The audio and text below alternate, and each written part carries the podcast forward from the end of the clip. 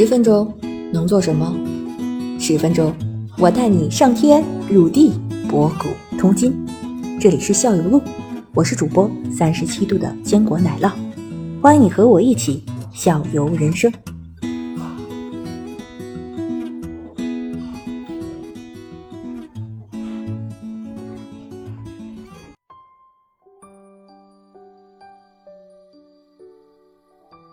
那个庞老师还有一个问题啊，这是这样，是这样的，因为我当时一直不不了解这个问题什么，就比如说围棋，它是一项体育运动，对吧？它既然是体育运动，它就要讲究体育体育精神。那么，比如说坚持不懈，是吧？那这种这种是它是也是体育精神的一部分内容。但是我们在围棋中，我们经常会看到一一盘棋下到最后的时候，会出现叫做中盘战胜或者中盘或者投子认负这种情况。但是呢，我对比了一下，这种情况呢，肯定就是那种两个人的差距就是差距实在太大了，没有必要再去下去了，就没有没有必要了，他就投了。对吧？但是咱们也那前前期在聊的时候也是说了，围棋是一个什么？是看两双方谁犯错误犯的少。但这个时候的时候，为什么这个两个棋手在下到一定程度的时候，他有的人他就认为差距太大就投了。那么如果我这个人就是秉承体育精神，我就要下到所有的官子都下光了以后，等待你出现机会或者出现犯错翻的这种机会，哪怕机会很小，我是不是也应该这么坚持下去？为什么这个被大伙认为是共识？我再举个例子，中国男子足球队跟国外踢球的时候，当时我看到有一个，呃，前锋把门将已经过掉了。这个时候呢，我我们的后卫也被这位前锋挡在身后，但是这个后卫他就不追了。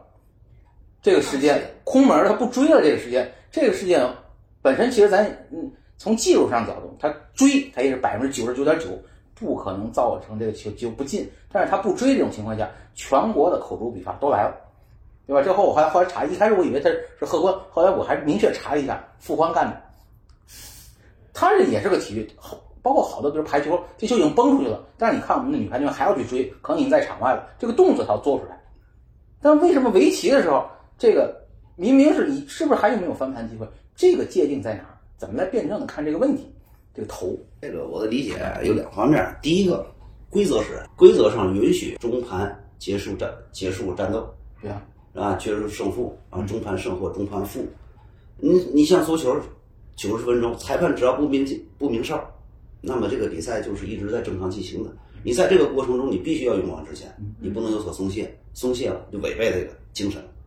你包括咱们的竞赛，田径田径比赛，你比如我跑四百米，你最后这十米我跑不下来了。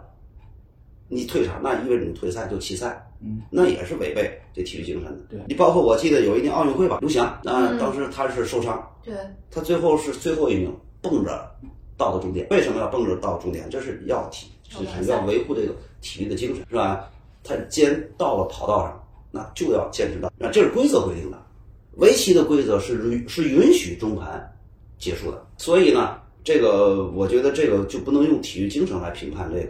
这是其一，其二呢？这个很多人很多棋手啊，特别是老一辈棋手，把完成这一一盘对局呢，当做完成一品一件艺术品。嗯。那么他到中盘的时候，双方差距比较大。从艺术的角度说，精华已尽，嗯，他就没有必要再给这幅艺术品画蛇添足了。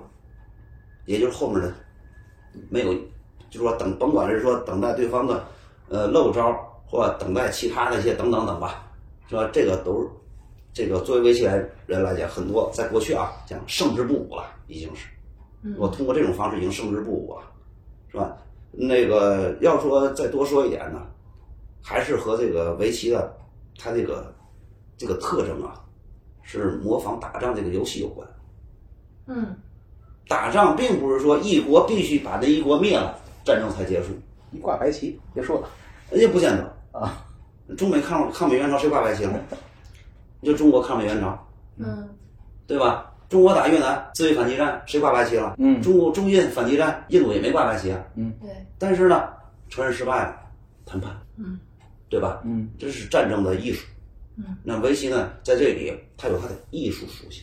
嗯，它不仅仅是一个竞技项目。呃，对，这艺术属性我确实没没考虑过，没考虑过这个点。纯从这个胜负来说，就叫做人留一线，日后好相见。嗯你不能给他灭了，这黑子不能去了吗？那不还得在行世界上存在，对吧？那你比如你是个弱点儿呗。不对啊，你是一个，比如你是一个职职业棋手，你代表一个国家去出战的话，你不能那么随意的。如果是对吧讨？论的维度，就是说胜负已经差不多，到最后就算已经分出来了，他们当时这是这样一个思维没，有必要再正常进行下，已经不可能再出现胜负的反复了。他是按照正常思维。啊，对，还是尽力的可，是之后到最后那一点点再尽力也没有用的，我也判断好了，我我觉得那个庞老师最后第三点那艺术那点很很好。对你你要是从那个胜负角度来说，我那球追不追他也进了呀，他为什么必须要追？他没形成这个文化，对吧？你不追，你不追，你就会被全国人民口诛笔伐。包括如果是这种，有还有两点，如果从从这个衍生出来的话，比如说一些个快棋赛，会不会就坚持了？比如大伙两个人都读秒的话，有可能是因为超时或者这是漏招可特别多的情况下，投子任务机会是不是就少很多呢？也不尽然，就确实是两双方看的这个差距已经很难了。这个和每一名棋手啊，他这个这个这个风格、气质、个人喜好不一样。有的棋手，职业棋手啊，按理讲，这个您应该有机会的话去采访一些职业棋手，没机会。他这个心路啊、心理啊，应该是更准确一点。我只是作为一个业余爱好者、嗯旁观者的角度说去揣摩。那么有一部分棋手呢，差距明明很小，甚至是最小，嗯，围棋最小的差距是半目。嗯，在这种情局面下，他也要中，他要他也要选择中盘认输，也不选择最后数目去由裁判进行这个那个属木或者数子嗯，那个是呃进行确认。嗯那这个这种棋手往往呢，他的想法是我要体面一些。哦，就觉得最后就没有很意义精细，那个对太对对矫情。还有的棋手呢，明明差距很大，他也要坚持把收官全部结束，完成这一整盘棋。这种这种棋手有代表人物吗？嗯，这个我就嗯就没就不能提了。这个这个有个人风格各种情况你也不一样没法评对对对判说这种就对，不好，而且也很多。这种标准也那你，比如说这个明明是我的对手，我都赢了你多少目，你还在跟我下，这个太矫情了，这事儿。那不见得，就每体个人的育精神，每个人的的界限每个人的理解不一样，啊，对，每个人思维不一样。那那你你比如说，有的人已经说这个生活条件很好了，是吧？这个甭管是住房，嗯，是吧，还是出行，这个都很好了，还要努力奋斗。嗯，他他秉承的这个原则就是奋斗终身的，奋斗终身，只要再睡一天就要拼搏一天。嗯，但也有很多人明明条件很一般，却很淡然，然后不追求这种豪华，不追求是是什么这个这个其他的一些外在的一些其他东西，就每个人的风格不一样。我觉得不能用好与坏、对与错来评。但这个情况就是这种，就投的这种，这跟体育精神之间的这种关系，我一开始确实有个这么个疑问，为什么对吧？为什么别人都去追着投，咱们就允许投？咱在日常的那个这少儿教学这块儿，比如说一，比如前期先教学一些基础，后边肯定孩子孩子们要捉对厮杀，这种情况下，因为本身孩子们呢水平也就不是很高嘛，刚刚初学，那他可能对围棋整体判断或者目数判断不会那么准，那是不是都是要求他们要下完，还是说你也允许他们投？呃，我一般对于初学者，我是不，我是要求他们不许中途，不许投因为啊，呃，他们因为初学者啊，初学阶段，他们实实际上是看不出输赢的。嗯，所以说这个时候你去去认输或者什么，全很多都是一种情绪化的表现，并不是真正的局面。这是一个，还有一个呢，开始学习，我觉得还是这个这个培养一些坚持到底的这种精神。所有的关都说完，啊，对，呃，也不完全是这个，也很多时候由我们去判断，嗯，由我们去判断。但在我们没有干预的情况下，他们应该去把这一盘棋走完。